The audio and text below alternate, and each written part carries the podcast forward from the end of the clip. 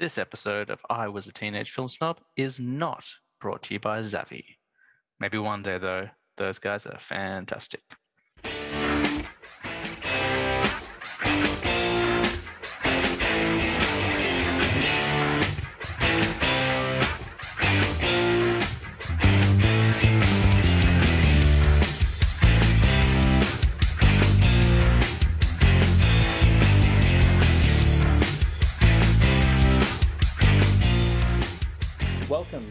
Episode of I Was a Teenage Film Snob. I'm James Chalmers, and yes, I was a teenage film snob. But this show's not really about that. I mean, it kind of is, but really what it is, it's a show about movie fans talking about movies. So, what I'm going to do every single week is sit down with a guest, whether they're a massive film fan like myself, uh, or maybe a bit of a casual viewer. We'll have a bit of a chat about what they're into, how they got into movies. We'll look at a topic, and, uh, and that'll be it. So, just a bit of a fun experiment, and uh, we'll see how we go. So this week's episode, our first episode, my guest is uh, a previous co-host on a show called Pass the Remote, as well as a show on The Office called That's What She Said, and she's also my wife. So of course we had to have a first episode. Welcome to the show, Tina Chalmers. Hello, hello everybody. Um, Hey, all you ladies out there in Radio Land. This is Homer J. So welcome to the show, Tina, the uh, the new show Yep. where uh, I am not making demands of my wife and my friends anymore, where I'm not going to have regular co-hosts every I didn't week. mind. I didn't mind. It was fun. It was, it was, and then obviously COVID got in the way. COVID and life and, you know, having a kid. having a kid really threw a spanner in the works. Not a spanner, but just uh, made it A, hard a, to do a lovely, nice, beautiful spanner. um, so I was just telling you before we got started that this is the new show. We're doing things a little bit differently. Where we're going to do interviews each week. So I'm going to sit down with a different person. You're at my first guest, and of course Mm-hmm. you're welcome to return any single time. I'm just trying to get comfortable. We're yeah, recording. why don't you just sit like a person? No, normally uh, the plan will be to record in front of my computer, but this one's a little bit different, so that's absolutely fine. Um, cool. So the way we kick it off, Tina, is as I said, I was a teenage film snob. Um, I'm very open about that, but what I'd like to know is, are you?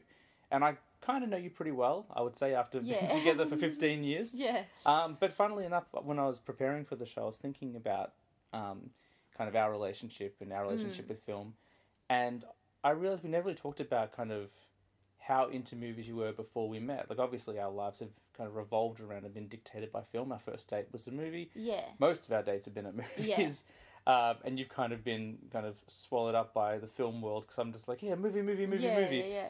But what was it like for you growing up? When did you kind of first get into movies? Are you a film fan at all? Um, yeah, I am a film fan. I wouldn't say I'm as big a film fan as you, and I thought before I'd met you that I was pretty into film. It wasn't like I was obsessed with it or anything, but I really did enjoy going to the movies. I went to the movies as often as I could.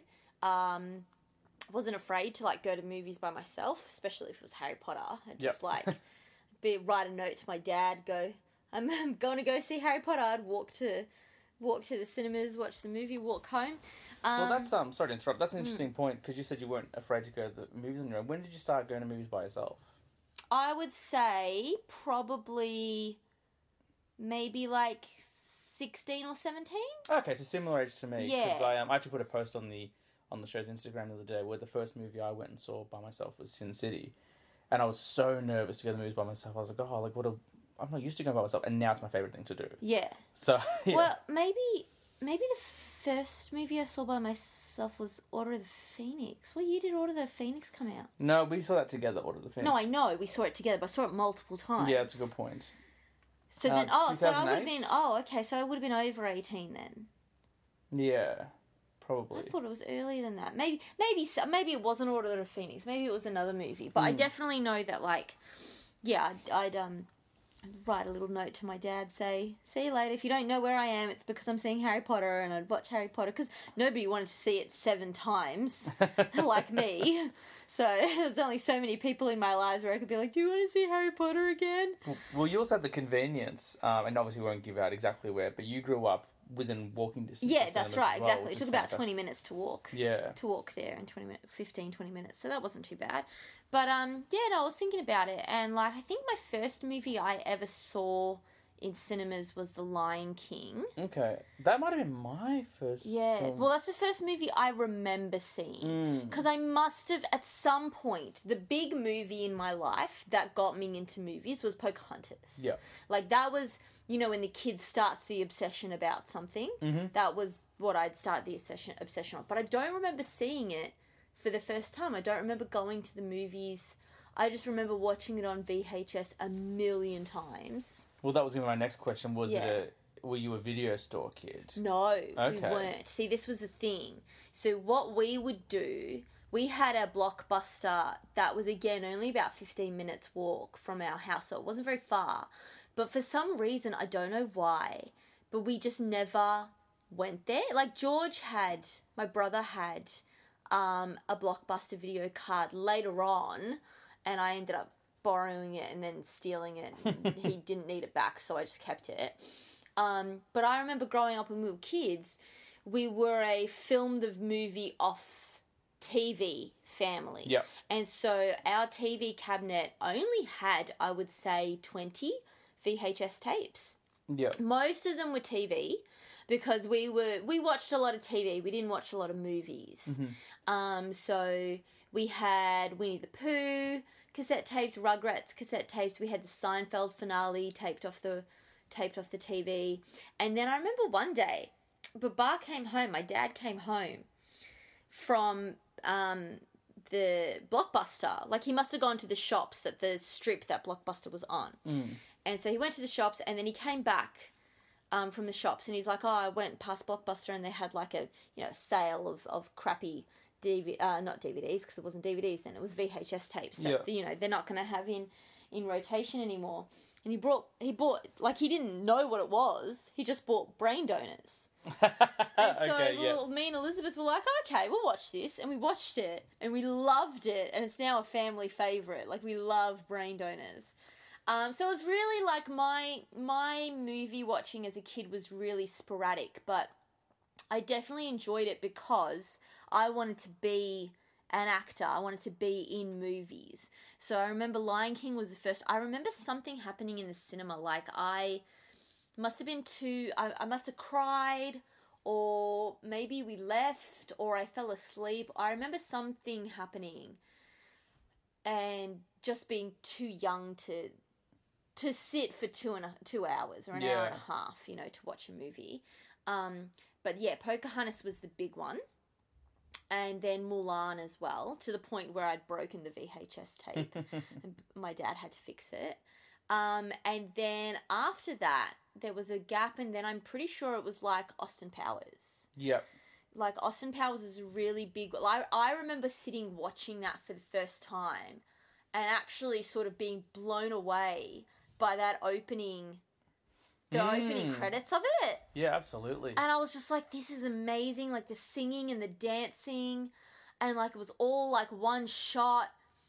And it was just this wonderful 60s. And I think watching that actually, I fell in love with the idea of the UK.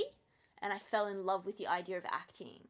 I was like, because I, I would start quoting the movie and I'd quote it all the time. And I just loved the accent stuff. And my sister was obsessed with um with Austin Powers. Like she was really into like flower power, hippie chicks, sort of thing like that. And it really came from that. And so I just like really jumped on that bandwagon as well.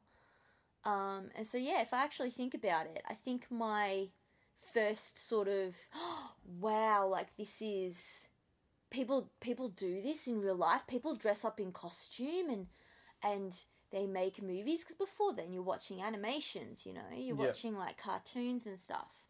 So I think that was sort of like my first awakening.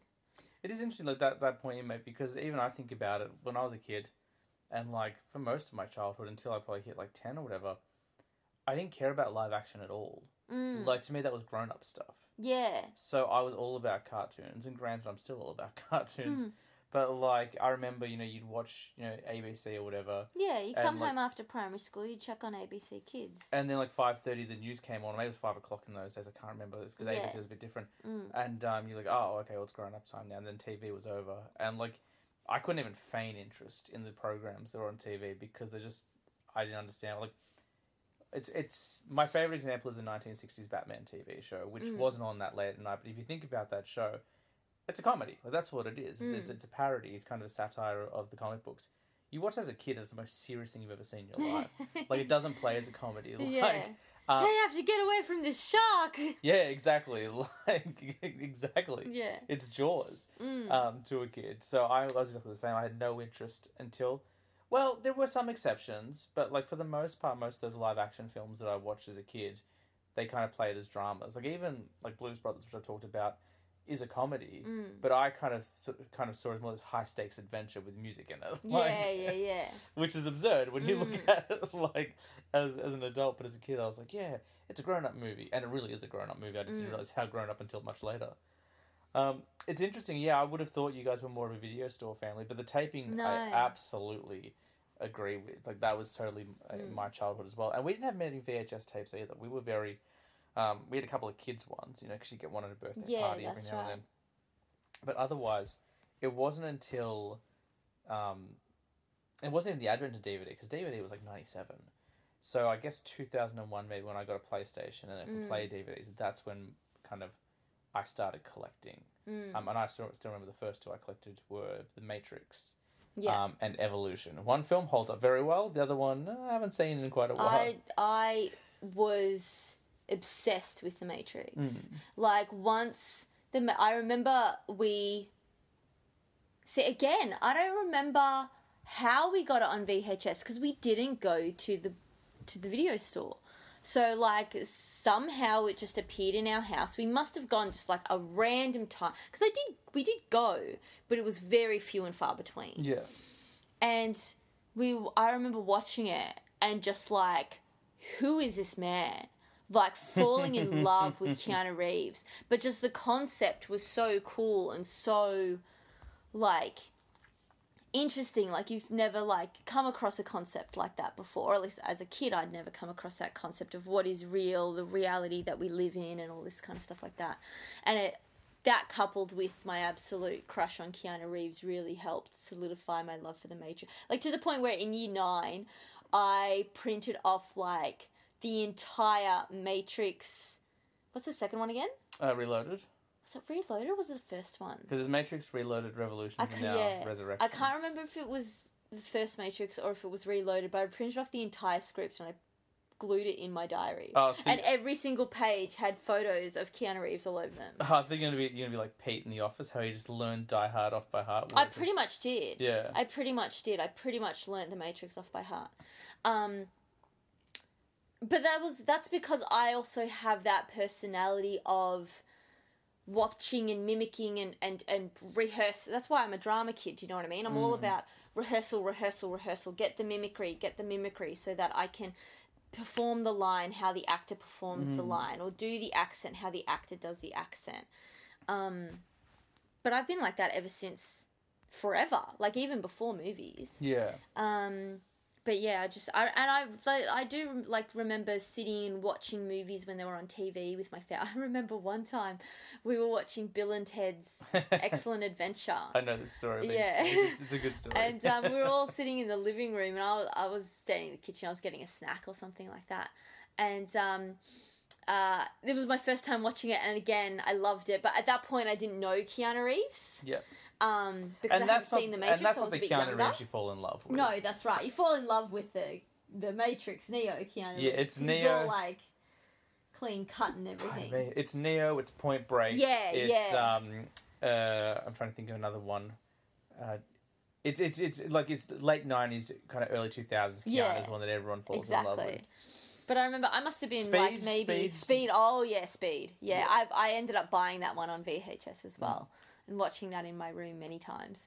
Um, but um, I I must have been like eight, eight or nine, and Bill and Ted's Excellent Adventure was playing on TV, and it was the point where like um, they're having the sword fight down the the around the turret Yep. of the tower, and um, he falls he falls. Uh, Ted falls down, and then like this, the guy like stabs him.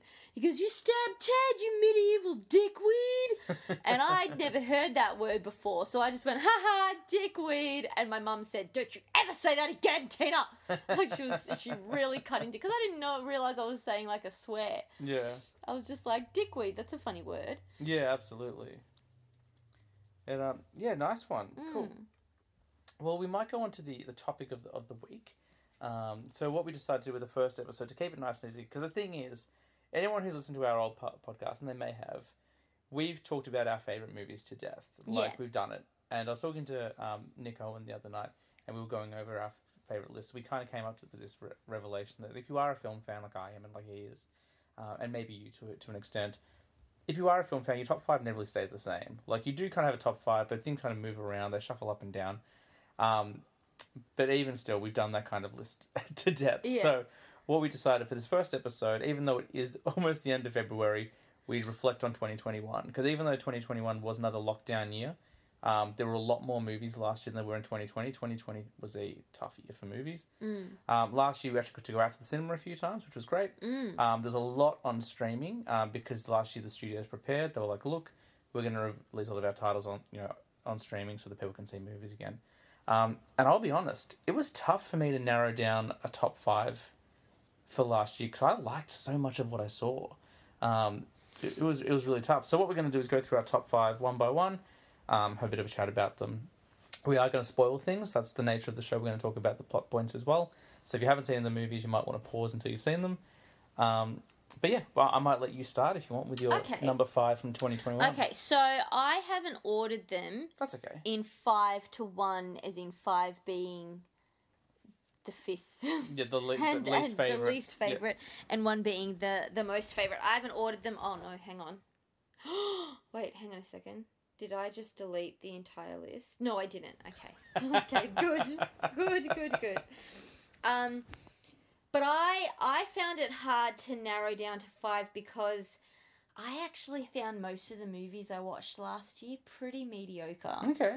So all of them kind of like I have a lot of honorable mentions, but they're not to be made into the list because it's kind of like yeah, I liked them. Well, I didn't I don't think I really loved any movies last year except for maybe like two. Well, what I will say is, with my list, because what I try to do is watch a lot of films each year, as you know. Um, it wasn't a great year for kind of indie film. It wasn't a great year for kind of like smaller, kind of more intr- kind of introspective films. My list is all blockbusters, which is rare. Yeah. Like normally my list isn't all blockbusters. Normally there's a pretty healthy mix, um, but for the most part it's big tentpole films, and that's just because that's all that came out last year for the most part. Yeah. Um, the good thing was, at least from from my perspective, most of those blockbusters were really good. Like they were really high entertainment value. They're really fun. Mm. Um, they're really engaging. A couple of tearjerkers in there. So I was really happy with what did come out. Oh, I just realized there's a movie. I just saw something on your list. It's like I loved that movie. So I'm gonna add that to my list. Um, Cool. All right. Well, then I liked that. That's Uh, good. great, cool. Well, I'll let you start. Number Okay. five. So And my no order for you, really. Yeah, no order really. Um. So my number five is Moxie. Oh yeah, on Yeah. the Netflix film. Yeah. So um. Uh, I really, I mean, like I'm a feminist, so I'm gonna back up feminist movies Mhm. and everything, and I just really loved it. I really thought it was, um, it didn't sugarcoat things. I thought it was very accurate. You know, I, I'm uh, a high school teacher, so I see um, the everyday misogyny that a lot of teenage girls experience um, in schools and stuff like that. And so I thought it was great. I thought the soundtrack was awesome. Mhm. Really, really cool. Some nice punk girl uh, rock music and Yeah, some Bikini Kill, I think, was in there. Yeah. um. So no, that's my number. I thought the act the acting was really great as well. I really liked the lead actress. I don't know her name. Yeah. Um, well, Amy Poehler was in it. Amy Poehler was in it. Um, yeah. And it did kind of feel like a, bit of a spiritual sequel to Mean Girls in a way, I thought. Yeah, yeah. Oh. You know, it's kind of like the the next vein, not so not so um comedy based, No, but there was some comedy in there. There was some comedy in there, but you know, Mean Girls is supposed to be like a lot more comedy sort of thing. Um, but yeah, no. So that's my that's my number five. And one thing, well, one thing I liked about the film as well is because it it is very serious, like it is a very important message, you know. Mm. Um, you know, giving women, young women and well, all women that ex, you know that freedom to express themselves and to feel safe, you know, those sorts of things.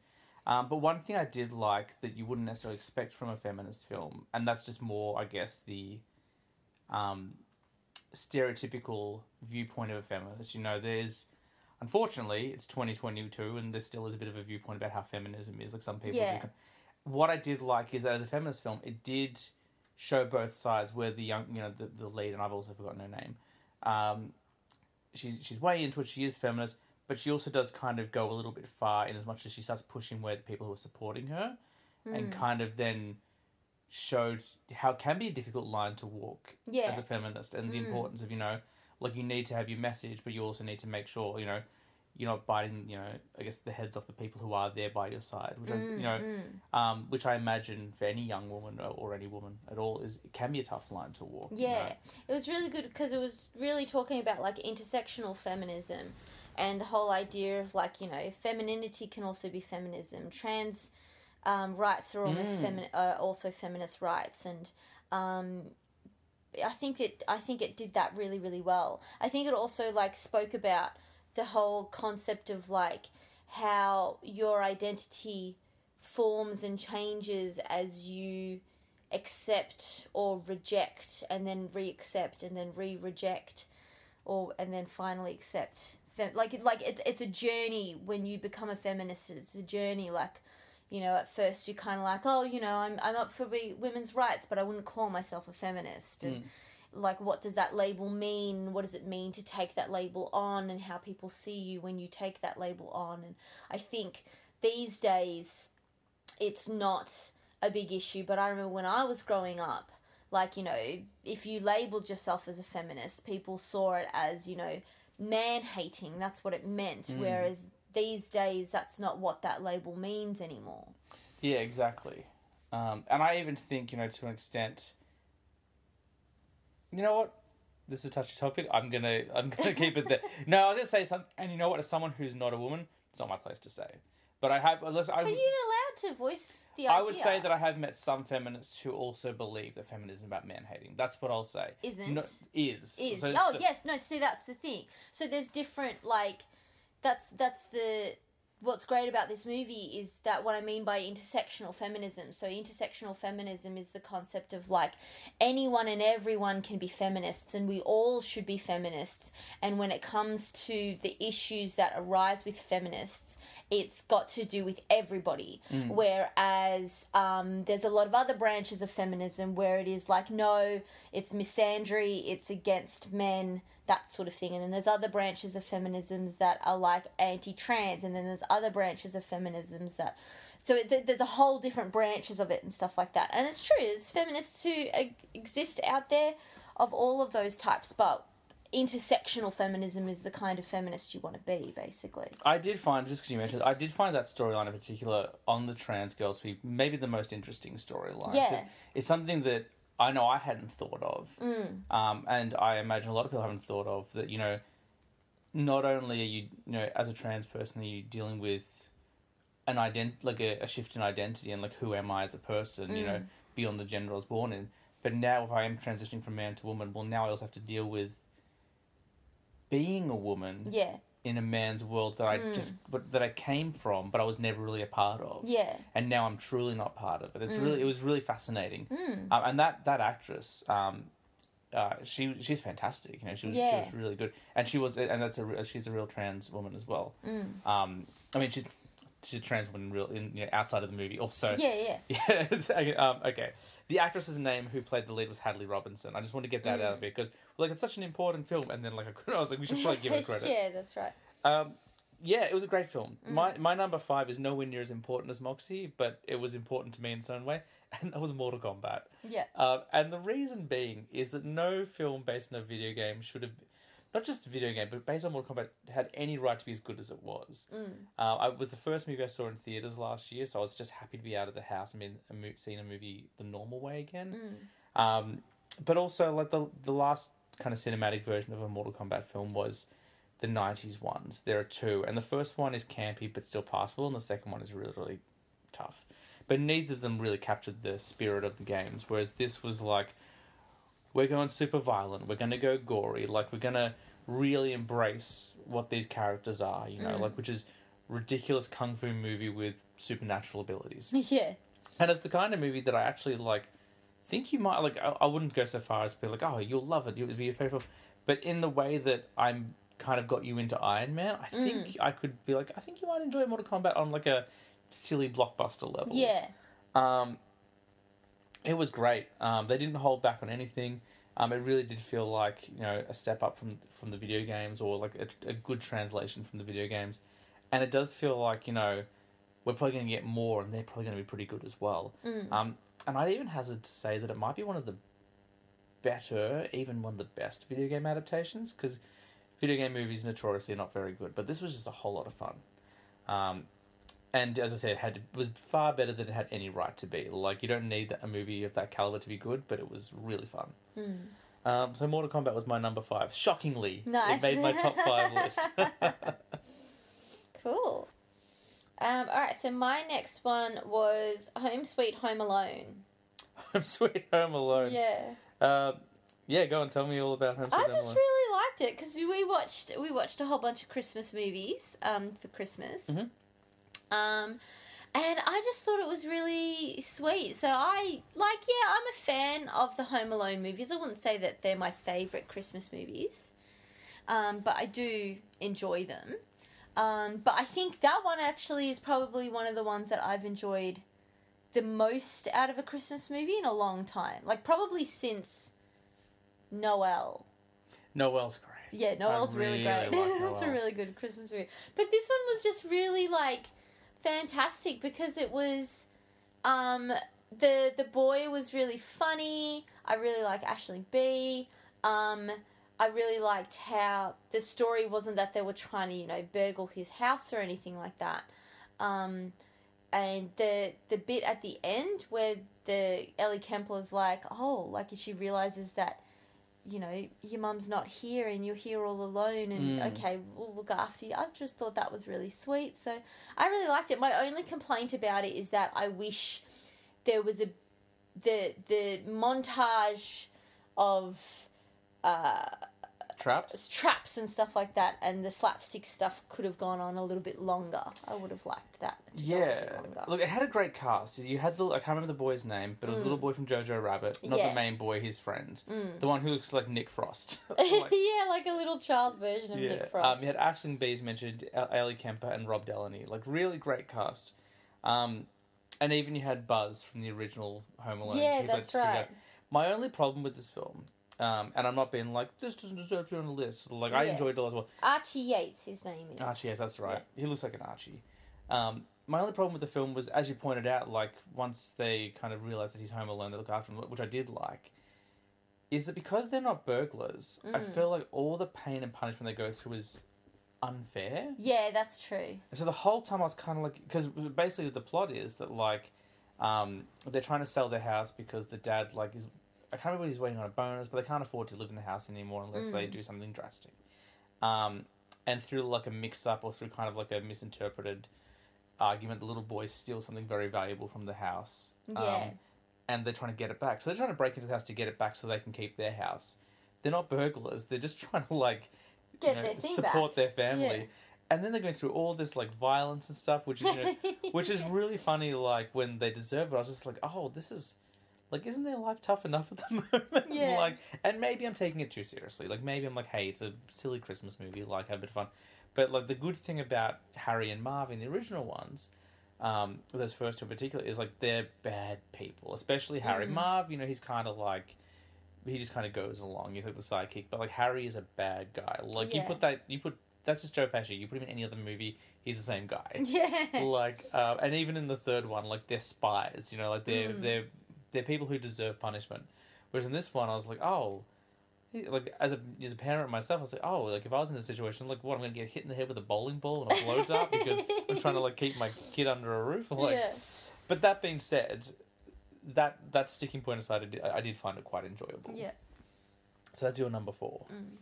Uh, excellent. My number four um, was Last Night in Soho. Yeah. Um, so I'm a huge Edgar Wright. So that that's my number three. So we might as well talk about it together. Cool. Um, Yeah. So it's I'm a huge Edgar Wright fan, and I, yeah, I would say you're fairly uh, a big fan of Edgar Wright as well. Yeah. Um, Hot Fuzz being one of my all-time favorite movies ever. Like we watch it every Mm. single year because it's a perfect film. Yeah. Um, World's End, I really I like Shaun of the Dead, but Shaun of the Dead isn't as high on my list as a lot of other people, which I know Mm. is blasphemy.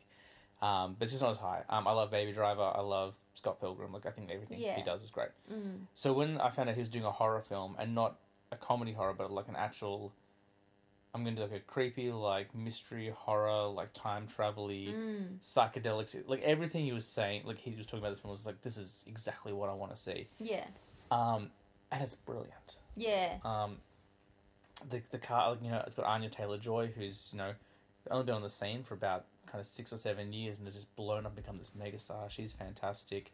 Um, and McKenzie, who plays the lead, is really good.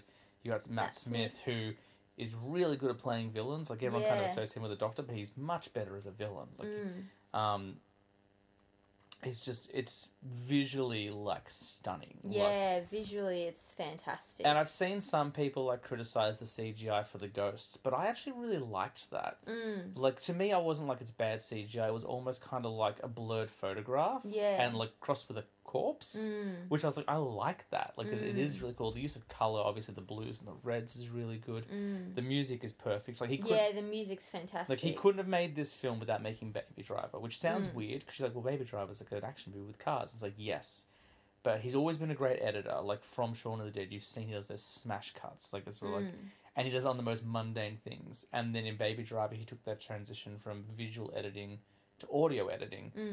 You can see this is where the film snob part comes in Yeah. because I'm getting all like technical. Um, and then in this, it was very musically driven. But on top of that, the story was great. The twist, you know, I think you kind of called like who the who the villain Yeah. was, but not till pretty much the end. I think like, Yeah. same with me. Like I kind of picked up on it, but took a while to get there. Um, and the film for me gave um, off vibes of Suspiria, which is this Italian film by Dario Argento from the seventies. Um, it felt very similar to that, at least in its setup, even though it's completely different. Um, I I loved it. I um I, I loved everything about it. It was a very very enjoyable film for me. Uh, the only thing, and I'll let you talk about the movie in a Mm. moment as well, is when we watched it. It was a night where Zoe just wasn't like sleeping properly, and at one point, she, like we got this vision of ghosts in her head, and she's just staring at us through Oh the monitor. Oh my god, that was freaking. That was terrifying. and we're like in her room in the dark, and she's just staring at us from the cot. And I'm just like, there's ghosts behind me. There's ghosts. There's ghosts. There's just ghosts behind me. So I have to keep staring at this silhouette of my monster baby in the dark. Because if I turn around, there'll be ghosts behind me. It, um, which I guess shows how effective it is. Um, Yeah. But I loved it, so I, I've been talking quite a bit on it. So I'll let you have a bit of it. Yeah, no, I loved it as well, but I am not a huge horror fan. Mhm. Um, when we were first going out, I I gradually became more and more into horror movies, and then I just went, I I can't do this. I I. I, I stopped enjoying them and it was just like I just don't like the feeling of being scared. Well, I think like, and you know, I think I don't that- like the feeling of not being able to go into my toilet at night because I'm scared that if I look in the mirror there's going to be something behind me. I um, I think like it, and maybe I don't know was a misunderstanding or whether like you said something because I was under the impression that you did like horror, I did. but I think you liked I like gore. horror style. Yes. You're like I like monster. I like look of monsters. I like that kind of um the aesthetic of that. I like Yeah. 1950s horror. Exactly. Or I like I'm I'm happy to watch slasher movies where there's a psycho killer. Like I love like Jason movies. I can watch those. That's fine. Um, or like Scream. We watched Scream last year. Yeah, I can watch that. That's fine. I find that funny to get annoyed at how stupid the characters are in the movies. You did have a good run with horror last year because over Halloween I was like, I'd love for us to sit down and watch some horror together. I said, I Mm. know, um, you know, we we went and saw a Saw film once. It was the most violent Saw film of all of them. I was like, I know we're not gonna do any gore, but I'd love Yeah. to watch just some like kind of fun ones. So we watched Scream Four, which you seem to enjoy somewhat. Yeah. Final Girls, which is an amazing movie, I liked Final Girls. uh, and Freaky, I think was the other one. Yeah, I liked that as well. but I just don't like supernatural horror movies. Like I don't like ghosts. I don't like poltergeists. I don't like something I can't fight.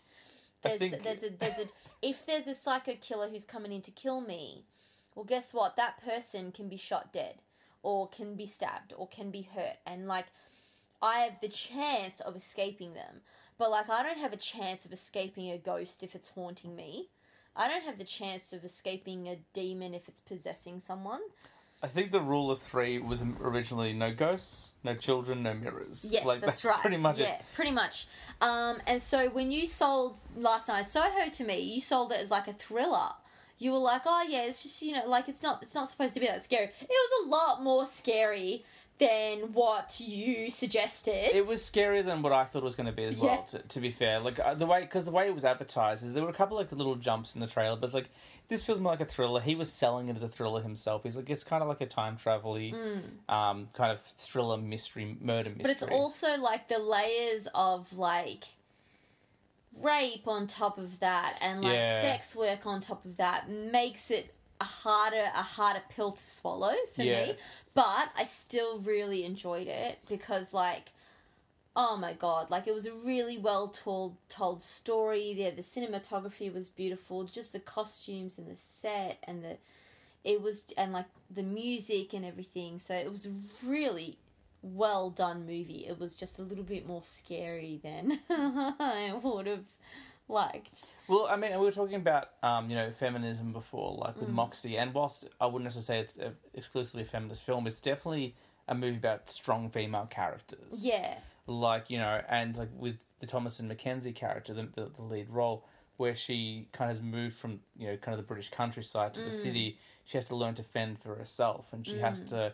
You know, she's even getting ridiculed by the other women that, Yeah. that she's studying with and stuff because she's Mm. considered a bit of a hick or a little bit of out, out of touch because she's going to fashion school and she already hand makes all of her clothes and stuff. Mm. And um, even the Anya Taylor Joy character, who's obviously was born, um, well, she was living through the '60s. She's the main, kind of the vessel we see the story through when we did the flashbacks.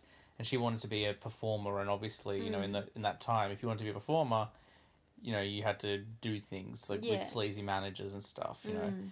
Um, but even through all that, you can see how strong she is, and like then her way of kind of taking back her power is by you know brutally murdering these Yeah. horrible men, which I don't think anyone really disagrees with. It's like yeah, she's doing you know she's just doing giving them what they deserve basically. Mm. Um, yeah, it's I should have been I should have been able to expect something like this from Edgar Wright because he never misses the mark. But I was really blown away by this film. I just I was surprised. He continues to surprise me, which is great in a filmmaker that you like. I was like, oh, you can still surprise me and do things that I'm not expecting, which um he definitely delivered with this film. Yeah. Um, so that was also your number three. So I guess Yeah. we'll jump into my number three. Mm-hmm. Um, and this is when we get into very much all the um, blockbuster films. Um, Zack Snyder's Justice League uh, Oh, is yeah. number three. Mm-hmm.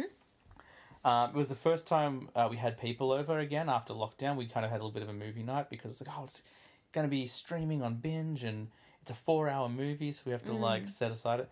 Um, now, I never hated the 2017 Justice League film. Just to give like some background in case some people don't know what this movie is. Most people should, but they might not.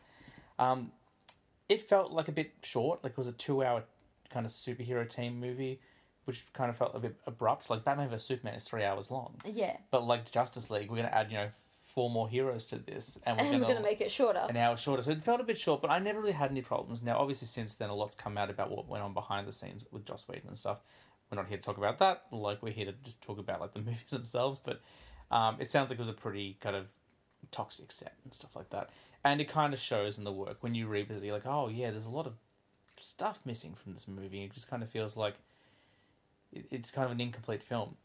So when they announced like and all these rumors for years, the Snyder cut, the Snyder cut. Oh, you have to see the Snyder cut. Look, it's the the true vision. Mm. And then it finally got released. Um, four hour film. I've seen it twice. I watched it twice in a row. So we watched it um, when it released the first night, and then I watched it in installments the week after to see what what it worked better as. Because some people were like, it works better as a mini series than a movie. I prefer it as a movie. Like, like uh, as a miniseries, it didn't quite work for me. It's better to watch in one sitting.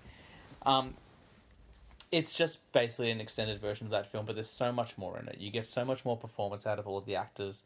Um, there's a lot more character work done, particularly with the Flash and with Cyborg, um, and even with Aquaman to um, a, a certain degree. Um, the visual effects are so much better. I remember when we were, I remember I had this outrageous burst at one point. We're sitting there watching when Steppenwolf attacks Themyscira, Mm. and I was like, why the hell did they cut this out of the film? Yeah. because when you see it in the theatrical cut, like it's maybe five minutes and it Mm. just kind of feels very rushed. But when you watch the the extended cut, it goes for like fifteen minutes. You see so much more going on. It's a lot more violent, which Mm. I'm not saying like it needs to be violent, but you can see there's some menace to this villain. Like Mm. Steppenwolf actually has some claws. He has some Mm. teeth as opposed to just kind of being like. You know, a CGI bad guy who's stealing things throughout Yeah. the movie. He doesn't steal the mother box from the parking lot like he did in, Mm. the, in the original cut. Um, on top of that, we get Darkseid, which is one of the greatest villains of all time. I really love him in the comics. Mm. So to see him on screen, even though it's very short, um, I really did that. The Nightmare stuff, I am kind of hit and miss with. That's the you know the end where the Joker's there. Yeah.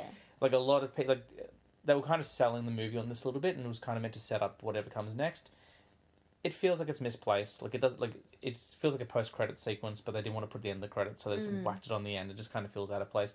Still very cool to see. We're probably not going to see any of that stuff n- now because Ben Affleck's not doing Batman anymore. Mm. So I'm glad it's in there, but it's probably the weakest part of the film for me. But all in all, I, I really enjoyed it. Um, I, I think it is the superior cut, and I really like. Um, I was so happy that I enjoyed it That's good. because the last time I saw a Zack Snyder film in theaters before Justice League was Mm. Batman vs, Batman vs Superman, which I really like now. But the first time I saw it in theaters, I hated yeah, it. yeah, I I, hated it the first time I saw it. I've I've only seen it that one time. You've only seen the the theatrical cut as well. The Mm. extended cut is much better, but I hated it. I was just like, "What is this?" And I was really worried that I was going to feel the same way about Justice League, but not the case. Um, yeah, I, it's the only problem with Justice League is if I want to watch it, I have to block out like half a day because yeah, it's so that's long. right, because it's so long. Um, but it's it's yeah, it's visually stunning. The action scenes are superb. Um, it doesn't feel like it's all shot on a stage, which was my biggest Mm. concern with the theatrical cut, where I'm just like, this is the Justice League. How come it feels like there's only four people in the room? Yeah, Like, how come like you know Metropolis feels like it's you know about three meters by three meters? It's Yeah. tiny. Um, so the scope of of the extended cut is great as well. Um, but yeah, really enjoyed it. nice. All right, so my uh, number two is Shang Chi. Oh, I loved Shang. Chi. Yeah, so I um, I wasn't, I wasn't like not looking forward to watching this movie, but I knew nothing about it going in. I was just like, what? This seems like boring. Um, but that was just like the concept, like you know when when Marvel releases like the titles of the movies and stuff like that that they're Mm. gonna release. I'm like, what the hell is Shang Chi? I've never heard of that before. Um, and then I think we watched the trailer. We watched the trailer. We would have watched it. Uh, yeah, maybe we would have watched it. I was the same as you. Like I knew a little about Shang Chi, but not much, and I was Mm. kind of like, well, I'll see well, I it. knew less than you. Yeah, I was like, I'll see it because it's Marvel, but it wasn't on my to watch list. It was Yeah. like it was more like, well, I try to see every Marvel film in theaters, Mm. so I'll see it. Yeah. like, that's kind of how I felt. Um, and I loved it. Like, I think it's one of my favorite Marvel movies. Like, there's just, it's just funny. It's like the action is fantastic. The heartwarming moments with the mother and stuff like that are wonderful. It's just really, really well told. Like, the story is just really well told, as opposed to the Eternals, which was shit. Um, but we're not talking about that. But yeah, I I loved it. I think about that bus fight scene all the time. Like I think about that probably at least once a week, yeah. and just go, remember that scene? That was really good. um, and um, who's the main actor again? Um, Simu Liu. Yeah, he's brilliant. He's really really good. Like we watched the SNL episode that he was in, Mm. and he's just like he's really good with his comedy and comedic timing and um so yeah no i really enjoyed it and i was surprised because uh, like it was a lovely surprise because i knew nothing about the character i knew nothing about the story um so yeah no i thought it was great i thought it was really really good I agree. It's it's not on my top five. Um, it's in my honorable mentions, but I, I was pleasantly surprised by the film. You, I agree with you. The fight choreo- choreography was great. yeah Um, that bus scene in particular really stands out. Um, Mm. I'm a huge fan of Awkwafina. Yeah, she's brilliant. I never saw anything I think before Ocean's Eight, and every time I see her pop up in something like it, if I see her now, I'm just like, well, this film's probably gonna be good. Yeah, Like when she was in that Jumanji sequel, she was being Danny DeVito. perfect. she was Like, brilliant. Yeah, so good. I also really liked they did a male female female relationship that wasn't romantic. yeah. In fact, they go out of their way like to be like, no, like we're like brother and sister. Like, Mm. um, I I I really liked that. Um, I liked all the little Easter eggs. You know, you see Abomination show up. You know, briefly fighting Wong yeah, in like the underground fight scenes. Um, like the end is a bit of a CGI, not mess, but it is a bit CGI heavy. Like there's a Yeah. dragon and like Mm. there's all sorts of stuff going on. But um, you know, I like the return of Trevor from Iron Man three, and he's got a friend that's got no face. The weird little turkey. Yeah. turkey bird, Turkey thing. bird. pig bird, pig Yeah. bird thing. Um, and what I what I loved about it because I I think I said to you I go this is my favorite standalone movie since Spider Man Homecoming. Mm. Like any first non team film where I'm like like I liked it better than Black Panther. I liked it better than um, Spider Man Far From Home. I liked it better than so many like Thor Ragnarok. I liked it better than all of these movies. And I think what it was is they really sold the family story for me. Yeah, Like you know they played around with timing a bit, but you see like um, when his mother gets murdered, like Mm. that scene is so heartbreaking, and then you see like kind of his dad has the chance to be like, well, I'm gonna still be the man that she turned me into, and he instead he's like, I can't. mm. I'm gonna be everything that she hated to get revenge, Mm. and then like it kind of puts Shang Chi in this position where he has to decide what kind of man he wants to be. Mm. Um, it's really good, and like my favorite stuff about it isn't even the fights. The fights are amazing, but it's that central family story, yeah, that's right. which has been kind of absent from most of the Marvel films. Like, yeah, absolutely. with the exception of the Ant Man films, I think the Ant Man films Mm. do very well with that family story as well. Um, but you know, like most of the Marvel films are kind of like you know, and I love, I love the Marvel films, but it was a nice little change or something that we hadn't seen before. We got to play with that kind of family dynamic and that emotion there. So, Mm. um, I agree with you. Shang Chi was amazing. What's your number two? Uh, my number two, look, my number one and two are almost interchangeable at this point. Um, I actually thought my number two was going to almost hit my number one spot, but um, but it isn't number two, um, and that's the Suicide Squad, Yeah, uh, the James Gunn rem- uh, not Mm. remake, but kind of that's follow up. one of my honorable mentions. Um, I always knew I was going to like it um, because I like those characters. I like James Gunn as a filmmaker. He hasn't made a film that I haven't liked, um, and I knew they were going. They were letting James Gunn make the film he wanted to make, which is look, it's not going to be kind of this PG kind of Guardians of the Galaxy stuff. That's not a criticism. I love Guardians of the Galaxy, but this is a a, a team that. You know they're murderers. You know they're Yeah. villains. Like we're doing a Mm. villain-only film. Like let's see them be villains. So yeah, that's right. and through James Gunn's filter, you can see um, all the violence and all the cursing, and you get to see Harley kind of go off the chain a little bit. You get to Mm. see um, Peacemaker, who's a fantastic character, has his own show now as well, which is brilliant. Um, you get to see King Shark, who I never thought I'd see in a live action film, Yeah. um, and might be my favorite version of King Shark. Yeah. I really like him in the Harley Quinn cartoon as well, but Mm. um, Sylvester Stallone somehow is a great version. Like he is, he is to King Shark what Vin Diesel is to Groot. Yeah, like it's just that, that performance. mm. Um, I never thought I'd see Starro the Conqueror in a movie. Mm. Um, like the caliber of actors in this film. Like to anyone who hasn't seen it, who's been living under a rock. Like you've got Margot Robbie, you've got Idris Elba, you've got Peter Capaldi Yeah. is in this movie. These are like BAFTA award winning actors. like huge. I mean, obviously we knew Margot was coming back. Been Yeah. Harley for a while, but Idris Elba like has. I mean, I guess he did a Fast and the Furious film as well, but like he's a high caliber actor. Yeah. Peter Capaldi is like you know up there with um what's the guy who plays Tywin Lannister? Um, oh, um, um, yes, I know who you're talking about. Um, yeah, I've forgotten his name, I can't. Uh, but he's like you know very upper class, like Yeah. very uh, respected British. Well, actually Scottish, um, I think actor. Um, Charles Dance. Charles Dance, That's yeah, right, he's he's, he's along Dance. in that kind of same Mm. um, caliber, and it's just it's beautiful. Like it's it's as I said, like it's visually gorgeous. Um, the jokes are all on point. It's very very funny. Um, it's very poignant. There's some really beautiful moments in there, especially with the rat catcher character. Like, Mm. um, and she's obviously kind of the the innocent in all there, and she's the one who kind of right. kind of ties that kind of gooey center there. But it's so much fun. And one thing I'd forgotten about, I rewatched it a couple of weeks ago in preparation to watch Peacemaker.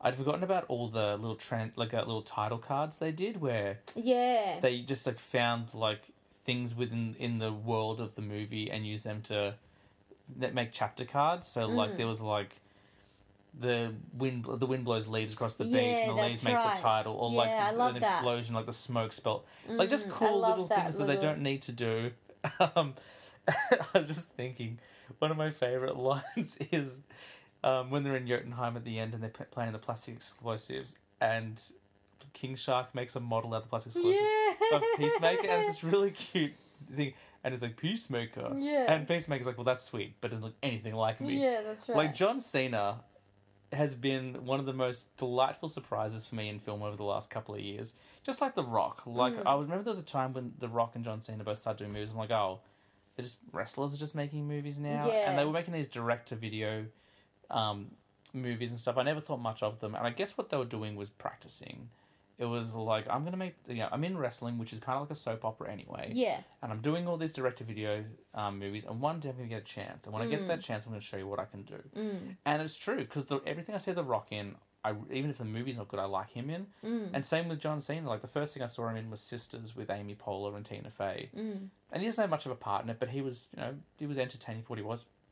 And then he showed up in Blockers, and Blockers to me is one of the few great modern like teen sex comedies. Mm. It's basically American Pies, but American Pies, American Pie, but they flip the, gender. Instead of you know the boys making a pact, it's the girls making a pact, and he Mm. plays this straight laced dad, and his comedic timing is so good in it. Mm. And then you give him a chance to really chew the scenery as Peacemaker and Suicide Squad, and of course the Peacemaker show as well.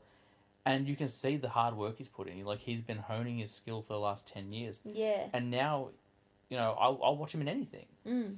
Um, and he's probably the, you know the standout performance for me in that movie, even though he gets probably the least to do. Um, he's the one I expected the least from as well, and he Mm. really delivers everything he he um, does. One of my favorite sequences in that movie is when they're storming um, the rebel camp. They're like, Rick Flag's been captured. We have to go save our friends. so we can move on. And then it turns out like it wasn't a rebel camp. They're Yeah. actually there to, and they've killed all their allies by Yeah. mistake. And it's so funny. Like I- I mean, I knew it was coming, and even in the rewatch, I was like, "This is still a great scene." Um, so number two, Suicide Squad, Mm. absolutely. I also just wanted to mention Idris Elba has an OBE. Oh, And Order of the he's- British yeah. Empire. Yeah. and he's in Suicide Squad. Um, all right, so my number one, I think, is the same as your number one. I'm thinking it probably will be. Yeah, uh, and that is Spider-Man: No Way Home. Absolutely. Yes. Um, man, it's a good movie. Like, it's a good movie. The end. Um, oh, like I mean, we all knew that it was gonna have, um, the other two Spider-Men in it. Yeah, we said spoilers at the start, but if you Yeah. haven't seen Spider Man by now, like you're not going to see it. Um, Tobey Maguire and Andrew Garfield, Yeah. the worst kept secret in Hollywood. Yeah. The- well, with the exception of Andrew Garfield, like I know that like everyone was expecting him, but he was really going out of his way to say he wasn't in the film, like, and not in a way where you're like, well, obviously he's in it. Like he was kind of like, you know, talking down about the studio. He's like, you know, working on those previous Spider-Man films was such a bad experience for me. I wouldn't want to come back. You know, like they really ruined that trilogy. They, you know, like he's saying all these things, and oh, I was wow. to the point where I was like, "There's no way he would come out and say these Yeah. things because they'd never want to work with him again." But I guess Mm. they were like, "Look, do what you can Yeah. to like to squash these rumors." Mm. Um. Anyway, sorry, I interrupted. It was it, that was that was just brilliant. That was fantastic. So many so many awesome things happen in this movie. Like just I love the whole like relationship between Peter and Doctor Strange. It was very reminiscent of Peter and Iron Man as well, Mm. sort of thing. I felt, um, and like again spoilers, but like the death of Aunt May. Oh my god, that was that was really hard. I think um, before we went into the movie, I was talking to someone the day before because I was like, I'm finally seeing Spider Man tomorrow. Um, and I said, here's my prediction I'll cry 10 times. Um, and because I'm a notorious film crier. And from when she first says, with great power must also come Yeah. great responsibility, through till the um, the scene where they're all trying to like, come up with the cures in the, the lab, Mm. I cried about 10 times. Yeah. Like, because like it's so heartbreaking and sad, Mm. but also so like visually awesome. Like it reminded me of the first time I saw Endgame when the portals open and everyone comes back. Yeah. And I was talking about this with Nick the other night where I'm like, there's a scene in Avengers Endgame where Valkyrie is riding a Pegasus, she's holding a spear, cuts open a giant space worm, and Spider Man's swinging on behind. Think about that sentence. That was in a movie, and that was only in about three Yeah. seconds of a forty-five minute sequence. And I was just like, I can't believe I'm saying this. And so I'm cr- crying because it's so awesome. Yeah. And that's what like that middle section of Spider-Man for me was like, Mm. where it's like I can't believe Tobey Maguire's back. I was in theaters Mm. like when Tobey Maguire was Spider-Man for each one of those movies. Yeah, our first date and Tobey Maguire was Spider Man. Yeah, it was Spider-Man three. Um, and then those two amazing Spider-Man films I also saw in theater. Mm. So I've seen every Spider-Man film in theaters. Um, so to see all three of them on screen at once, I was like, I can't believe. I mean, I know, like, I mean, I know we were expecting it, but like, still to see it actually happen, it's like, oh my god, like, Yeah. um, yeah. Sorry, I interrupted you. No, that's a, no, no, that's okay. It's a discussion. It's not an interruption. Um, I, I because I can't remember five minutes ago. I actually have big moments of not being able to remember a lot of the movies that I saw. So there's big chunks of the movie that I don't remember. Um, but it was just fantastic. Like it was just really, really good.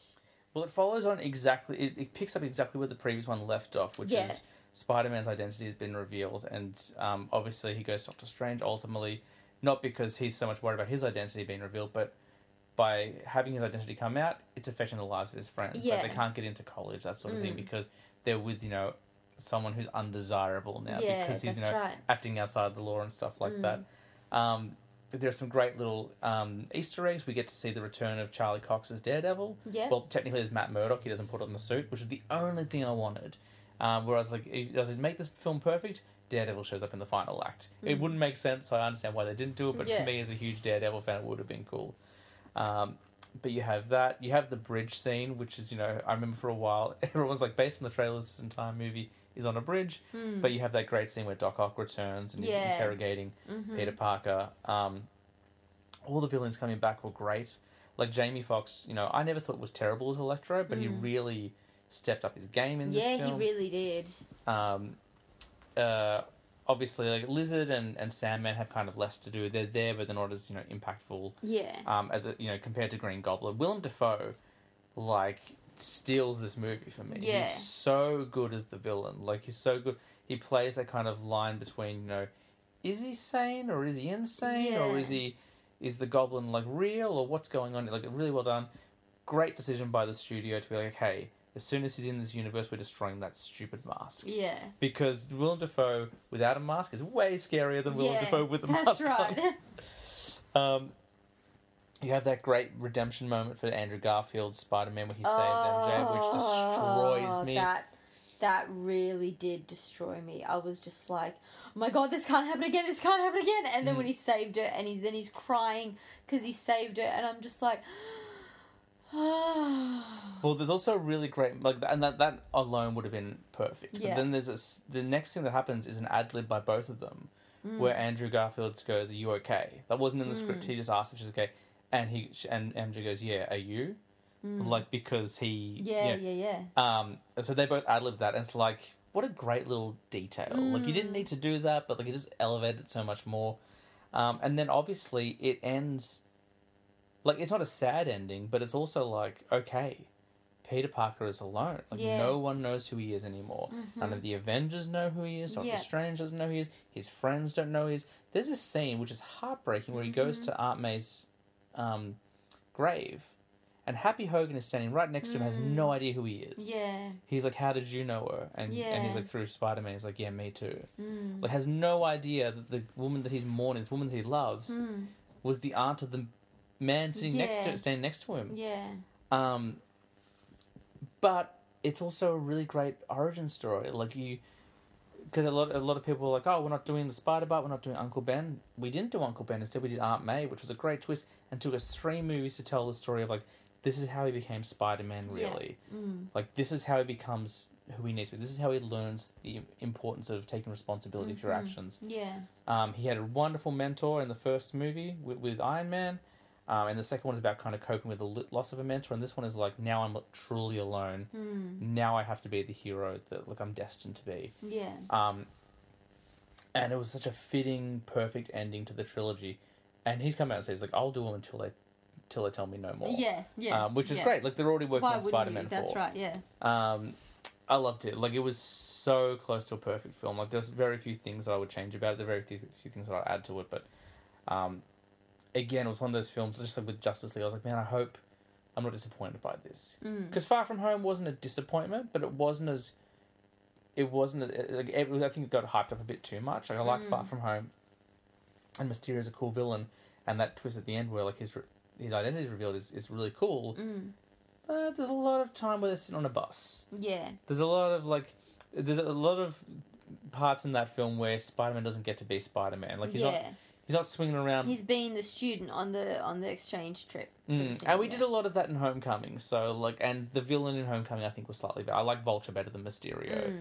Mm. Um, so even though Far From Home wasn't a disappointment, it wasn't quite what I was hoping to be. Whereas No Way Home, even though I pretty much knew everything was going to happen and based on everything got leaked, yeah. um, it still um, exceeded my expectations. Mm. Do you have anything else you want to add about Spider Man? Um, let's see.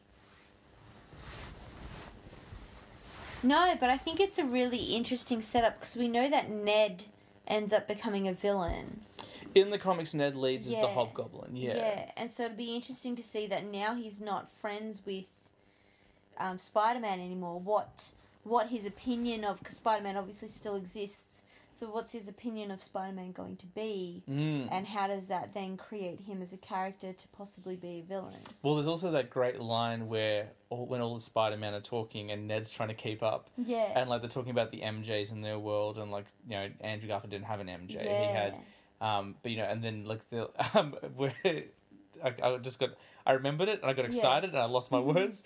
Um, where Tobey goes, um, the what about what happened to your best friend? He's like, oh, he tried to kill me. Yeah. And then um, Andrew Garfield's like, yeah, my best friend was my best friend. and He tried to kill me as well. Yeah. He died in my arms as well. Yeah. And it's like, and Ned's starting to see the pattern. He's like, yeah. he goes to Tom Holland. He's like, no matter what, I won't try to kill you. he won't become Yeah. a villain. But that feels like That uh, feels like a bit of a setup. yeah, like he Yeah. probably will. Mm, Um, it's such a good film. I can't wait to see it again. mm. Um, I already I ordered it like on Blu-ray the day I came home from the cinema. I'm like the pre-order's up. I'll order it now. nice. All right. So, do you have any honourable mentions? I do have a few honorable mentions. Um, we already talked about Shang Chi, so I'll take that off. Mm. Um, do you want to go one at a time, or do you just want to go through the? your I'll own just list? go through my list. Cool. And I'll just talk a, a quick few sentences on each of them. So, um, my honourable mentions are Black Widow. Yep. Yeah, really, I really liked it. Yeah. Um, like this is the thing. Like, I mean, all of these movies I liked, but I'm not like, other than maybe Shang Chi and Spider Man. Like, none of them are really like, oh my god, my favorite. So yeah, I liked Black Widow. I don't know if I liked it enough to add it to the list, but I didn't dislike it. The best part of Black Widow for me was um, Yelena. Yeah, Yelena, yeah, she was who then shows up in Hawkeye and is Yeah. even is great. Yeah. Yeah. Um, Suicide Squad we already talked about. I real this is controversial, Mhm. but I really liked the Cinderella remake. Like so many people, Oh, with Camila Cabello. yeah, so many people didn't like that movie. I thought it was great. It's look, it's really cheesy. Yeah, Like, but it is fun. Like, there's some things in it where I was like, oh, this. co- Like, there are a couple of random things like, oh, this is a bit weird, but I, I enjoyed it. Like, it was totally fine. Like, sit in sit in your couch and watch a Yeah. like a silly movie. like would I rewatch it? Probably Yes. not. For, probably not for a while. Yeah. Do you know what I mean? But like, I thought it was fun. Everybody was like, "This is trash." I'm like, yeah, but it's kind of enjoyable trash. I mean, and it wasn't Disney; it was Amazon who made it. No, it. that's right. And compared to some of the live action Disney remakes, I would probably. Yeah. I, I, like, I liked it better than the Disney version of Cinderella. did you Way like it? better than the. Did Disney you like it better version of than the live action Aladdin or live action Lion King? Yeah. Yeah, me too. Um, because I mean, because it had like all of our favorite British comedians. So you know, it had James A. Caster, Romesh Ranganathan. It had Rob Beckett. Uh, who else did it have? Had a whole bunch. James Corden was in it. James Corden. Who a lot of the it. internet a lot of hates, people, apparently. Yeah, the internet hates, but they hate because of like cats and stuff like that, which I haven't seen cats. I like James Corden because of um, um, things like uh, Gavin and Stacey and stuff. Mm. Um, I my, my last honorable mention, mention was Matrix Matrix Resurrections Mhm. because I felt like I should add it to the list because it's a Matrix movie, but I don't know how I feel. I have to watch it again Mm. because I'm so conf- not confused, but so like needed to spend that viewing wrapping my head around the storyline Mm. that I couldn't actually really enjoy it. So I have to watch it again simply to go, okay, now I have a vague understanding of the story. Now I can just watch this for the enjoyment of watching it. Yeah, Matrix didn't make any any of my lists for the year. Like it was, I didn't dislike it, but it just what there were other things that were just stronger for me. Yeah. But there were some really great moments. I was surprised how much how happy I was to see Keanu Reeves and Carrie Moss share the screen again. Yeah. Because I never really felt like they had that much chemistry in those movies. No, movies. they really don't. You So- kind of watch them and you're like, why are these two together? Yeah, like and it's got nothing to do with like them being bad performers. Like they're both No. great, and I just never really kind of bought the love story. The characters are too stoic, and so you don't see them bonding over anything other than being stuck on the ship together. and they're also like driven by the mission. Yeah, That's exactly. the first thing. So there's no like you don't see love between them. Love in terms of like romance or fun times or humor or anything like that. yeah. You see them both being like, "I would die for you," Mm. sort of that sort of thing. It's like, okay, well take take a break for a second. But um, but I did like seeing them on screen together. yeah, In this movie. uh, yeah, I I liked watching them together a lot more than any of the other Matrix movies. Yeah, absolutely. So there's definitely things to like about it. Um, definitely. Yeah, what are, Um, I've got a few. Um, so w- one of them was this documentary that came out last year called Clerk. It's just a documentary about Kevin Smith and his career. So of course I was presupposed to like this movie. Mm. Um, the only complaint I had with the film was I knew everything in there. Like, yeah. because I'm such a die-hard fan, I've heard all the stories before. There wasn't too much new for it, but it was still good. Mm. Um, there's a movie that came out in 2020 for the US, but it was released in 2021 for Australia, so that's why it's on my list. Um, it's called I Care a Lot. It's another Amazon Ah, film. yeah, I wanted to watch this one. Rosamund Pike plays um, a woman in, um, in a- like she kind of she kind of like gets uh, elderly people into aged care. That's her Mm. job. But it turns out she's actually a con artist, and she's using it to like kind of rip them off, basically. Yeah. Um, and then she gets caught up into a whole bunch of like weird, violent, like mob like activity, and it's a mystery and it's a drama, it's a comedy. Um, Mm. it's really good. Um, it, it's really, really good. So that's why it's on my list. Um, and then the last three are all horror films. Actually, the first was the Wrong Turn remake.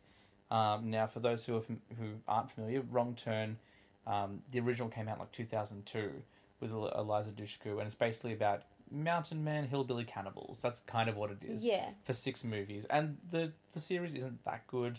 Um, I found that every film that ended in um, an even number tended to be better. So I like two, four, and six. I don't really like one, three, or five. Yeah. Um, but they were more just kind of like cheesy, kind of like B movies. Mm. This film is not that. This film is like a a serious take on it. Like it's less about they're, they're not hillbillies anymore. So what happens is it's the same kind of premise. Five friends are driving, they get lost in the woods, and they get kind of have to worry about the you know fear for their lives. But instead of it being hillbilly cannibals, it's this old like ancient tribe that lives in the forest, and they live very. Um, I'm trying to think of the word. They live off the land. Yeah. You know, they don't rely on technology. Everything is like candles and you know Yeah, yeah. they live, um, and you know they hunt for their food. Um, they use tools. They believe in you know, kind of the old laws where like if you steal, you'll get hurt or killed and Mm. that sort of thing. Um, so it's a really interesting take on it, and because of that, I just found it to be way more enjoyable. Where I was like, oh, this feels realistic. This feels like something that could happen. It's kind of like you hear about like there are tribes in the Amazon who you Mm. know still untouched by man. That yeah, sort of thing. yeah, that's right. And it was the same. It kind of had that sense of danger to it. mm. Um, and it also felt a bit, little bit like a cult as yeah, well, which of cool, course, which you love, love. yeah. I, um, so it was a fascinating take on it, and I think it's better than anything they made in that original series. Like a Mm. lot of people hated it because they were like, "It's not cannibalistic hillbilly mountain man." Yeah. Good, like this is so much more interesting. It's so much more fascinating. It's so much more scary mm. because it's not people like you know who are deformed, you know, killing to eat or like for fun. It's like no, we have our rules. This is the way Mm. we were raised. This is what we do. Mm. This is how we live, and you've broken our rules. We don't re- understand. We don't live by your laws. Therefore, we punish you the way we see fit, and that's to Mm. gouge your eyes out. Yeah. Like that's what the movie is, Mm. um, and it's really, really effective. So I loved Wrong Turn. Um, the next one on my list is uh, *Malignant*, which was directed by James Wan, who of course is on Aquaman, and he did the, Mm. he did the Saw films or the early ones anyway. Um, done a lot of horror films, and *Malignant* is a really weird movie, uh, and that's why I liked it. Mm. It's basically about a woman who keeps having like visions of people being murdered. So she keeps having dreams, or like she'll be sitting in a room and suddenly like the room will change, and she's it's almost as if she's in the point of view of someone else as they're getting murdered by this Mm. mysterious figure. And then, spoiler alert, it turns out when she was born, like her twin brother, like the embryo or like the Mm. fetus never separated, so the back of her head is like she's like Voldemort. In. There's a face there, and like it's got like this psychic power and stuff, and like like there's a scene where like it takes over her, and she's like the demon or like the monster baby in her head is fighting the police. So what? She's she's just never seen the back of her head. Well, so she what? brushes her hair and she doesn't feel. No, so like it was grafted over, and there's a, se- of graphic scene where like she's bashing the back of her head until there's the skin and the face comes out. Ah, Gross. Yeah, it's so bonkers though. Like the whole time up until that reveal, you're like, this is just like a supernatural kind of ghost story, I think. And then when you find out that her brother is living in her head and the face comes out and she's fighting everything backwards because it becomes this weird like horror comedy yeah. and like it's she doesn't have superpowers but he does so she's jumping backwards like a super it's so weird But how is he? Why is she getting visions of murder? He, if he's not a murderer, he is the murderer so he's been killing people while so she's she unconscious. well she so so when he so there's one brain but two consciousnesses so when he dominates her when he dominates the brain she kind she's of the one who kills. but he's but he's the one in control Yeah, yeah, so she's having visions of her oh, of her murdering people. but she doesn't But she realize doesn't realize it's him because he's living in the back of her head Yeah, yeah, yeah, yeah. it is a weird movie yeah, it sounds weird. But I was like, I've never seen anything like this. Yeah. Like, and that's what I want. If you can't make a good movie, like make it interesting or weird. Yeah. And this film kind of walks all how three of those. that? How, I love how like, because movies go through a process of like having to pitch ideas to to studios and please give me money to make this and then it goes through like forums and like test screenings and I think the thing. like people are just like yep I think the thing is, it's James Wan who has never made a film that didn't make money. yeah He makes very low budget films, except for Aquaman, which is fine because that's a fran like that's a Warner Brothers like we'll spend a billion dollars on Aquaman. It's fine. yeah But like he makes low budget horror films. He's got a really good reputation. He's got a huge fan base. So even if it, he makes a weird film like this for two million dollars or four million dollars, based on his fan base alone, it's probably going to make a profit. Like Yeah. because, um, you know, he spends so little money making the film, mm. and like, I enjoyed it. It was one of my favorite movies of the year. Like it made it there. It's just so bizarre. Mm. Um, and the last movie on my list isn't so much controversial, but I think like it's definitely going to surprise a few people. Um, and that's Halloween Kills. yeah Um, now I, I'm not the biggest Halloween fan. I've always been a Jason fan. You mentioned Jason earlier. Like Mm. that's he's my Hollywood monster. Like Yeah. of the the '80s wave of you know horror monsters, Jason was my guy. That being said, I've seen them all. I've seen all the Freddy's and I've seen all the the Michael Myers ones as well. I really liked the the last movie that came out in 2018, where they kind of did a sequel to the original one. 40 years later, they ignored every other movie. They're like, there are two Halloween movies: the one from 1978 and our one in 2018. That's kind of the way they've been doing them. So this new one is a sequel to the one from 2018, and it's a continuation. So it's like it picks up pretty much exactly where the the last film left off, and it's, Yeah. you know, the whole idea is like Michael's out there somewhere. Um, they think he's dead, but he's not, and this like it's still it's all one night as well. They're just trying to get through the night Mm. and stop it. And I think the reason people didn't like it is it's not a horror film. Mm. Like it's a Michael Myers film, and there are some of the most brutal, violent killings I've seen in any Halloween film. But this is not a horror movie. Mm. What it is, it's a drama about trauma. Mm. That's what it is. It's you know, it's a study of the trauma of Laurie Strode, who's been living with the fear of Michael for forty years. Mm. It's the trauma of an entire town who have lost you know countless lives again and again and again because Mm. Michael's been haunting them. Mm. Um, and that's really interesting to me. Mm. It's like we're not going to make a horror film. Like we'll present it as a horror film, and it's going to be violent and gory. So you're still going to get your horror elements there. Mm. But instead, what we're going to do is something a little bit more interesting. We're going to do something a little bit different, and we're going to analyze the trauma of an entire town. And there's a really wonderful moment, and I almost like, I almost cried, which isn't saying much for me because I cry all the time when it comes to movies. But there's a moment in this in when they're in the police station and all the towns there and they're like, like rabble rabble, you know, like the mm. because they're like, what are we supposed to do? This guy's out there killing the children and like mm. the you know the people of our town. And at one point, and I think it's Anthony Michael Hall, you know, um, the guy in Community who's like, "My fist up your balls." Oh yeah. My whole life's yeah, a gym. yeah, So he's in the movie. Mm. Um, because he was in one of the original ones, Mm. I think. Um, and he starts this chant, and all they're all like they stop arguing, and they all just start chanting together, "Evil dies tonight," which is a really powerful statement. Like you don't Mm. think about it, and especially in a horror film, you're like, "Oh, what does that mean?" It's like, no, no, no. Michael Myers is no longer a man. He's the personification of evil. There is no kind of re- redemption for him. He's going around killing people. Mm. He has haunted our town for years, even though he only resurfaced a couple of years ago, or like last night, because it's a direct sequel. Mm. He has haunted, he's cast a shadow of our town. Our town has lived in fear. Our town has been known as the town, that, you know, where all the murders happened, and we've had to live with that for forty years. This shared trauma. So tonight we take our town back. Mm. Um, and there's this scene towards the end where, like, literally all the townspeople are beating Michael to death with a base with baseball bats and Mm. like shovels and stuff. But as we know, he's no longer a man. He's transcended beyond a man. He is the personification of evil, and he kills. I think he kills them all. Like Mm. he kind of comes back, and I don't know what. It, I don't know why. I I just loved it. I was Mm. like, this is like this is way more subversive and interesting and kind of thoughtful than a Halloween movie. Like Halloween, like eleven or twelve technically, like Mm. way more than it deserves to be. Just like with Mortal Kombat, it's doing so much more than it needs to. And for that reason alone, I was like, this is great. Um, so it flies. You know, it wasn't in my top five, but definitely my top ten for the year. I think the people who didn't like it maybe didn't understand it, or maybe they're just like, ah, I just want to see blood and guts, which is Yeah. fine. Mm. But I was so glad they did more with it. Yeah. So Halloween Kills makes my uh, my honorable mentions. Nice. Um, well, that's that's our lists.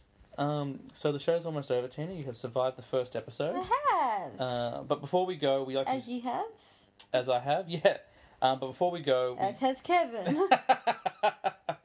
there's one thing we do on every show. We're starting with this one, but we're going to do Yeah. on every show. We're going to do a rapid fire round of questions. Right. So you don't need to think too much about these. First answer that comes to your head. Um, and it's just something I like to know about from all my guests. And you get, you're getting ready. I'm getting ready. Okay, what was the last thing you watched? Superstore. Um, movie? Do you want movie? You can give me a movie as well. Uh, I don't know. You don't have to take it like you don't have to like. what is rapid fire? Um, last thing I watched, last movie I watched, um, Matrix. Was it the Matrix? Res- Matrix Resurrections. I think was the last movie I watched. you haven't watched a movie this year at all. I don't know. I can't remember five minutes ago. No, that's okay. Um, what's the what movie has been sitting on your watch list forever? We've all got one. We keep putting it off. What is it? Um. Oh, I don't like rapid fire. I can't. You have to like. You can slow down. Like when Um, I. What movie has been on my watch list forever? Um, I don't really know. I feel like I have to check my watch list. It's all TV shows. Well, it doesn't have to be. Like I say, watch list because everyone's streaming these days. But maybe it's a DVD. Maybe it's just Or one of those maybe it's movies you're like- like, I've always wanted to watch this. I keep putting it off. What have I always wanted to watch and I keep putting it off? Um, like there's a whole bunch of documentaries. They count as movies. Yeah, do sure. they? So like, there's a whole bunch of like World War Two. Is so boring. oh, I gotta think of something cool. Um, what have I been wanting to watch that I've been putting off? Um, um. Oh, can you come back to me with that one? so we can skip it. It's all good. Um, uh, What entertaining! uh, what entertainment this is? are you a movie crier? Oh yeah. Yeah. yeah, yeah, yeah. I'm a movie crier. I'm a big movie crier. Which I cried in Paddington. Yeah, I know. I Like- know. Um, is there an actor or actress that you'll follow to any movie? Oh, Daniel Radcliffe. Yep. That's for sure. To any movie, absolutely Daniel Radcliffe. What's the worst movie you've ever seen? Ooh, the worst movie I've ever seen. What's the worst movie I've ever seen? I can think of two that you've turned off. What are they? Um, you turned after the first ten minutes. You turned off Repo the Genetic Opera, Oh yeah, that's awful. um, and an hour, an hour and twenty minutes until you turned off Rock of Ages. You were like, Oh yeah, that's bad. Rock of Ages is bad. I'm gonna go with Rock of Ages because at least Repo is like, it's got some sort of niche market, yeah. whereas Rock of Ages is just dog shit, isn't it? um, and what's the one movie they should never remake? Back to the Future. That was my answer as Yeah. well. Never, never remake it. Leave it as it is. Oh, To the Bone. To the Bone is a movie that's on my list that I've wanted to watch for a really long time. What is it? It is. Um, it's a Keanu Reeves and Lily Collins movie, and she has anorexia, Oh, okay. and it's her dealing with having anorexia and overcoming anorexia and stuff like that. And so I've always wanted to. It's on my list for ages, and each time I'm like, oh, maybe I'll watch that. Oh, maybe I'll watch that, and then I never do. Yeah. Um, but uh, yeah, so that's on. That's another. There you go, another Keanu Reeves movie. That's on my list. Good thing So you didn't say one. you'd follow him anywhere because you haven't seen that one yet. So No, that's right. Um, but Daniel and oh, like I well, no, I wouldn't follow Keanu Reeves anywhere because I watched The Gift yeah. as as much as I could of The Gift, and once I saw, once I saw Katie Holmes wet, hanging from a tree, I was like, no.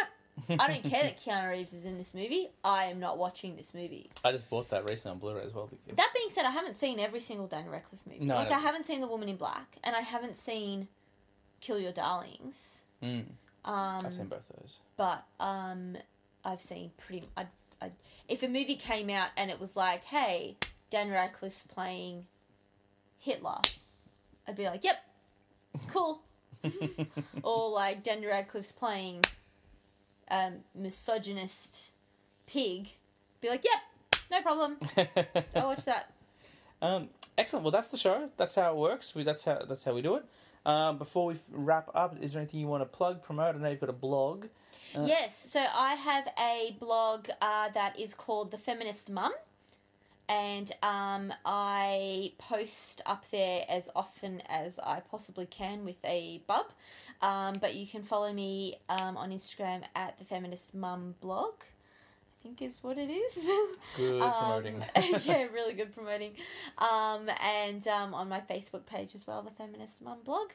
Um, and I just I want it to be a space where I honestly and frankly talk about what it's like raising a kid because I find that a lot of the stuff online, especially on Pinterest, is A, very American based, and be very much like my child eats no refined sugar and watches zero hours of television, and we have all these Montessori toys. And I'm like, well, I'm just trying to not cry during the day.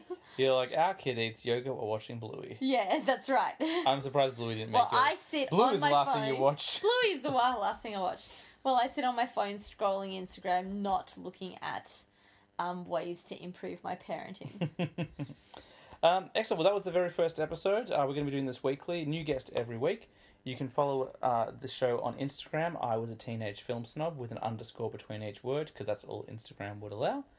Um, so, a very big thank you to Tina for being the first guest. I'm James Chalmers, and as we always say, you know this, Tina, I always say this I was a teenage film snob, but I'm trying to get better. We'll see you next week.